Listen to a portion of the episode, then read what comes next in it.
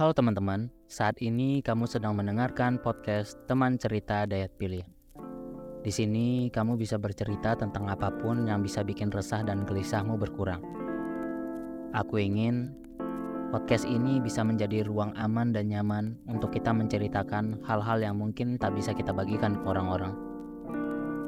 Selamat mendengarkan. Jumpa lagi kita di bagian ke-6 dari siniar teman cerita Dayat Piliang. Uh, aku boleh cerita sedikit ya. Jadi kemarin aku tuh udah nulisin semua hal-hal yang akan aku ucapkan di siniar ini. Uh, memang di bagian kelima, mulai di bagian kelima, aku coba menuliskan apa yang akan aku ucapkan biar siniar ini bisa lebih efisien gitu on point dan nggak lari ke mana-mana. Kayak ini lagi ngebaca nih. Tapi kemarin setelah panjang aku tulis semuanya itu, uh, tulisan itu kayak mendadak menghilang gitu. Nggak nggak hilang sepenuhnya memang, tapi menghilang sebagian. Kayaknya fitur save otomatisnya itu nggak bekerja dengan baik. Jadi ya menyisakan histori catatan terakhir di bagian opening doang tuh dan itu nggak ditulis itu kan cuma di copy paste dari episode sebelumnya. Dibilang kesel ya kesel ya. Tapi ya mau gimana lagi gitu. Marah nggak jadi solusi. Nggak bakal bikin semuanya kembali ya kan? Ya lagi pula ini semua udah pernah aku alami. Dua kali bahkan. Dua kali. Waktu itu ketika aku nulis naskah buku distraksi patah hati aku kehilangan laptop waktu lagi ada di komuter lain Terus selanjutnya baru tahun lalu. Aku lagi nulis naskah buku selanjutnya untuk penerbit Gagas Media. Hampir selesai bahkan itu 95% pengerjaannya. Filenya hilang Karena satu hal. Kalau diceritain panjang itu Jadi ya uh, Hal seperti ini udah biasa gitu. Gak ada yang bisa dilakukan ya selain nulis lagi gitu. Itu solusinya. Ya begitulah Semoga kita punya penerimaan yang baik tentang hal-hal yang tak berjalan sesuai dengan yang kita rencanakan. Ya enggak sih? Oke, terlalu lama intronya. Biar nggak berlama-lama, mari kita mendengarkan cerita dari teman kita yang sudah masuk lewat email teman at gmail.com. Um, begini ceritanya. Seperti, tapi ini kayaknya bukan cerita ya. Cuma ingin menumpahkan resahnya aja. Hai, selamat malam. Perkenalkan, aku remaja. Mungkin bisa dibilang begitu. Aku perempuan, anak tunggal. Sebelumnya, terima kasih sudah membuat rumah untuk aku yang bimbang arah jalan pulang.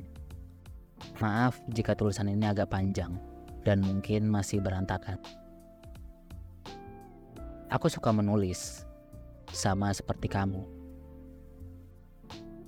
Di usia sekarang, sulit rasanya menemukan hal yang tepat untuk sekedar mencurah dan menumpahkan perasaan. Dan yang masih bisa dilakukan mungkin dengan menulis seperti ini. Kak, usiaku 19 tahun. Setiap hari rasanya dunia seolah menyuruhku untuk menyerah. Aku kehilangan arah.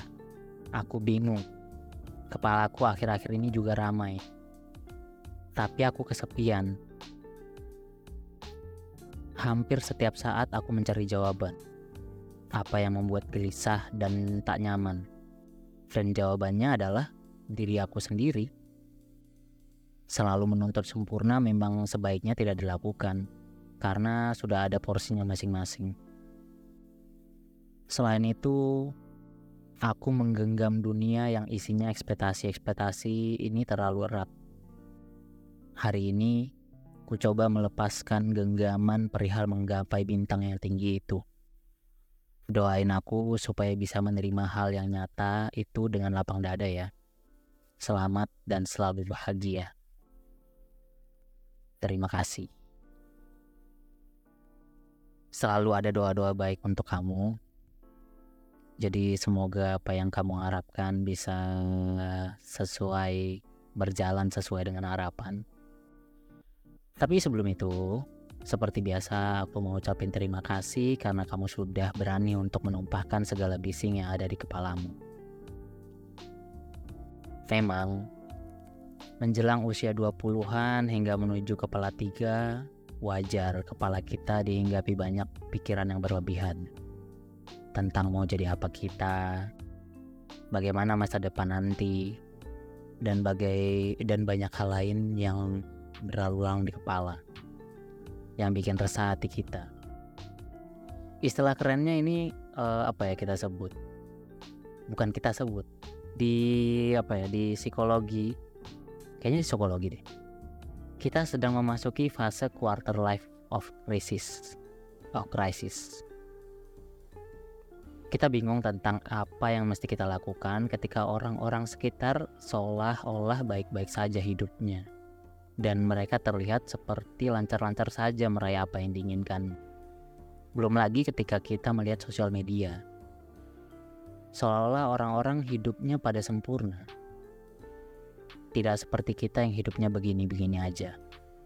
Sehingga muncul rasa minder ke diri kita sendiri. Merasa kita adalah orang yang gagal dalam kehidupan ini. Tapi ya, jangan terus larut ya. Kita harus bisa keluar dari fase ini. Jangan terjebak di fase fase yang bikin kita sakit kepala ini ya karena terlalu banyak bising-bising dalam kepala mau mati juga rasanya gitu kan menyeramkan memang makanya harus kita tanggulangi gitu kan. Tapi aku nggak tahu apakah ini adalah cara yang tepat atau enggak tapi setidaknya mungkin bisa kita coba ya. Uh, kita perlu membunuh harapan. Kesannya kayak horor banget ya. Tapi bukan berarti kita nggak boleh berharap. Uh, hanya saja kita mesti meminimalisir harap agar kita nggak nggak kecewa nggak gampang kecewa gitu kurang-kurangi berespektasi terlalu tinggi. Kan itu yang sering kita apa bikin kita kecewa kan? Yang lama-lama kalau kita biarkan ekspektasi-ekspektasi itu lama-lama menggurus jiwa dan hati kita kalau ternyata ekspektasi itu nggak berjalan sesuai dengan rencana kita. Ya nggak sih? Yang perlahan bikin kita, bikin hidup kita itu jadi hampa bingung dan bisa saja berujung menjadi gila mungkin ya mungkin ya. Kita juga nggak tahu ya. Bahkan sekarang mungkin kita udah udah gila pada taraf tertentu kali ya. Ya nggak sih?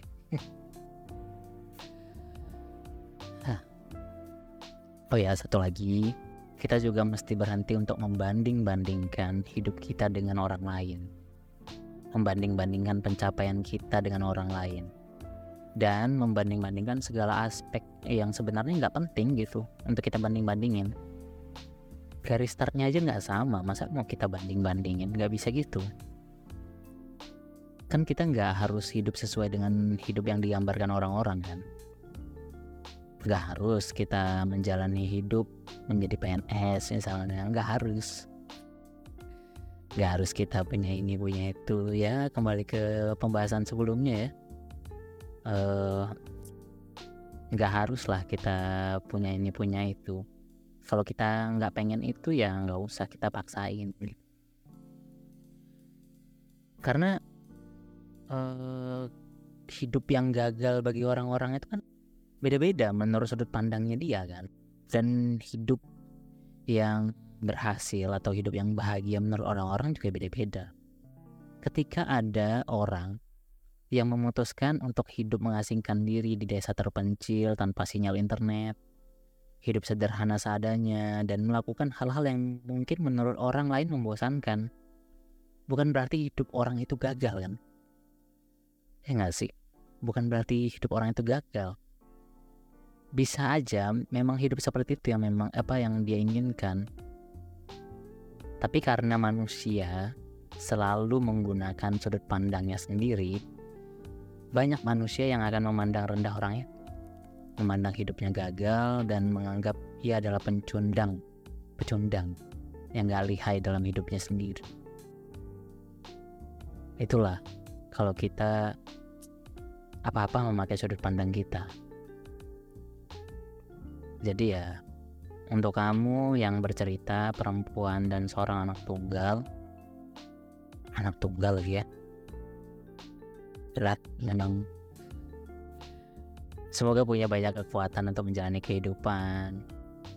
Karena menjadi anak tunggal itu ya walaupun aku bukan anak tunggal ya memang kayaknya berat banget tuh.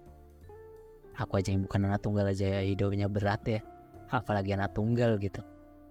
Semua harapan-harapan keluarga itu ke uh, karena tunggal ke mana lagi sih gitu kan.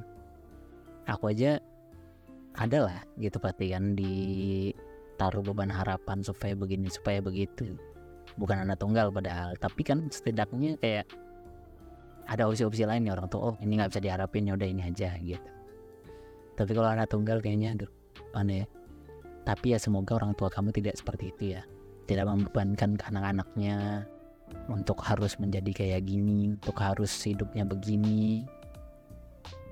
Semoga tidak. Apa ya? Uh, hidup ini memang berat ya. Ya berat. Berat banget pada apa namanya? Berat lah. Nggak mungkin nggak berat. Sulit banget ngejalaninnya tapi sulit bukan berarti nggak bisa. Kita cuma perlu banyak sabar untuk ngejalanin hidup ini. Kita perlu banyak kuat untuk menghadapi hidup ini. Kalau boleh, kayak yang aku bilang, supaya kita nggak gila, supaya energi negatif itu tertumpahkan, biar apa ya, biar kita nggak mendem di hati doang gitu. Nanti bahaya itu bisa meledak. Bukan raganya meledak emosinya marahnya meledak. Kalau fisiknya meledak bahaya juga. Kayak di film apa itu dan jangan lupa juga tumpahkan semuanya dengan bercerita ke tempat yang tepat supaya kita bisa lebih lega dan bisa lebih waras dalam berpikir. Kadang orang menyepelekan untuk bercerita gitu. Wah aku bisa sendiri kok ngapain juga bercerita? Ngapain juga dengerin uh, omongan-omongan dari orang gitu kan? Memang kita nggak perlu dengerin omongan orang ya tapi konotasi uh, kata-kata uh, itu jangan dengerin omongan orang itu untuk yang negatif. Untuk yang mungkin menghambat mimpi kita untuk yang mungkin mengganggu uh, hari-hari uh, kita. Tapi kalau misalnya uh, kita membutuhkan semacam obat ya kita butuh bercerita ke orang yang tepat. Orang yang tepat itu seperti apa sih? Orang yang tepat itu adalah orang yang sesuai dengan tujuan kamu bercerita. Kamu tujuannya tujuan berceritanya pengen apa? Pengen didengarin kah? Pengen di di kidau kok di kidau sih? Pengen didengerin kah? Atau pengen dikasih apa namanya solusi gitu? Kalau di sini jelas nggak ada solusinya ya. Kalau tujuannya pengen didengerin ya udah berarti kan cari orang yang telinganya mau mendengarkan kita gitu. Bukan membanding-bandingkan gitu. Ketika mendengarin uh, ketika dengerin ya itu masih mending itu hidup kamu. Itu kan sebel juga ya kalau kita tujuannya pengen cerita doang gitu. Karena aku yakin semua orang bercerita pengen didengar aja gitu. Bukan pengen uh, dikasih perbandingan apalagi itu ya. Bukan pengen diarahin diguruin gitu. Karena sebenarnya orang yang bercerita itu tahu gitu apa yang harus dia lakukan. Cuma dia cuma pengen butuh cerita aja. Hmm, lagi ya? Dan jangan pernah kita merasa sendirian. Karena wad ini uh, senior ini aku pengennya ini jadi wadah untuk kita sama-sama menumpahkan apa pun gitu hal-hal yang menurut kita nggak penting itu sebenarnya penting menurut kita aduh ini kayaknya remeh banget untuk diceritain ke orang ini nggak nggak ada yang remeh Bahkan cerita-cerita kecil sekalipun itu bisa berarti bagi orang. Kita melupakan itu. ini analoginya sama kayak uh, ketika kita sudah biasa melihat lingkungan kita kayak aku kan pernah tinggal di Bali ya. Karena udah terbiasa dengan itu ya ya udah biasa aja gitu setiap hari awal-awal senang gitu kan tapi lama kelamaan biasa biasa biasa udah biasa. Tapi ketika ada orang datang ke situ untuk pertama kali dia merasa excited gitu dan senang gitu. Jadi berbeda-beda kan. Yang menurut kita biasa yang menurut orang nggak biasa karena orang nggak pernah uh, melihat itu atau mendengar seperti itu tahu seperti itu gitu. Jadi nggak ada yang hal sepele di dunia ini hanya saja karena kita udah terbiasa kita jadi menganggap ini hal yang remeh. Jadi gelisahmu yang kamu anggap itu remeh gitu aduh ini mah remeh banget bro untuk diceritain. Ceritain aja. Ke siapa pun nggak mesti ke sini ke orang-orang yang menurutmu tepat aja dengar gak sih itu bisik-bisik kayak kayak habis gitu suara Hah. Sepertinya cukup untuk hari ini. Gak ada yang bisa aku katakan lagi selain uh, kita di sini saling dukung, saling menguatkan. Ya walaupun kayaknya kalimat-kalimat yang aku keluarkan di sini kayak kesan ini ngomong kosong banget sih gitu. Tapi kita butuh afirmasi-afirmasi positif. Seperti yang aku bilang ya kan demi menjaga waras dan akal sehat kita. Butuh kita afirmasi-afirmasi positif. Karena orang-orang ngira uh, kayak dulu kan ada tuh motivator uh, ungkapan untuk motivator motivator yang terkenal waktu itu ya. Hidup gak seindah cocotan Mario Teguh. Um, terus apalagi ketika Mario Teguh kena masalah kan langsung dihujat. Ah kan bener kan Mario apa motivator tuh nggak sempurna hidupnya. Ya memang gitu. Tapi kita butuh uh, kata-katanya aja. Supaya kita kayak karena orang-orang mungkin nggak tahu ketika orang merasakan sulit dalam hidup itu tuh pikirannya stuck dan butuh dikasih kata-kata supaya ada kayak harapan ada kayak jalan lain. Biar nggak merasa sendirian dalam hidup biar nggak merasa buntu gitu. Itu. Tadi keluar lagi mencerat udah jadi ya nggak ada kata-kata yang sekedar kata-kata kata-kata yang sederhana yang keluar dari mulut orang kita harapin itu luar biasa ngefek gitu. Kayak misalnya kita disemangatin sama orang biasa. Ya jelas kayak semangat semangat orang lagi capek disemangatin. Tapi kalau kita disemangatin sama orang kita harapkan gitu kan itu kayak aduh ya harus semangat. Mendarat terpompa gitu kan. Makanya afirmasi itu walaupun sekedar kata-kata doang itu butuh butuh juga untuk menjaga waras dan akal sehat kita.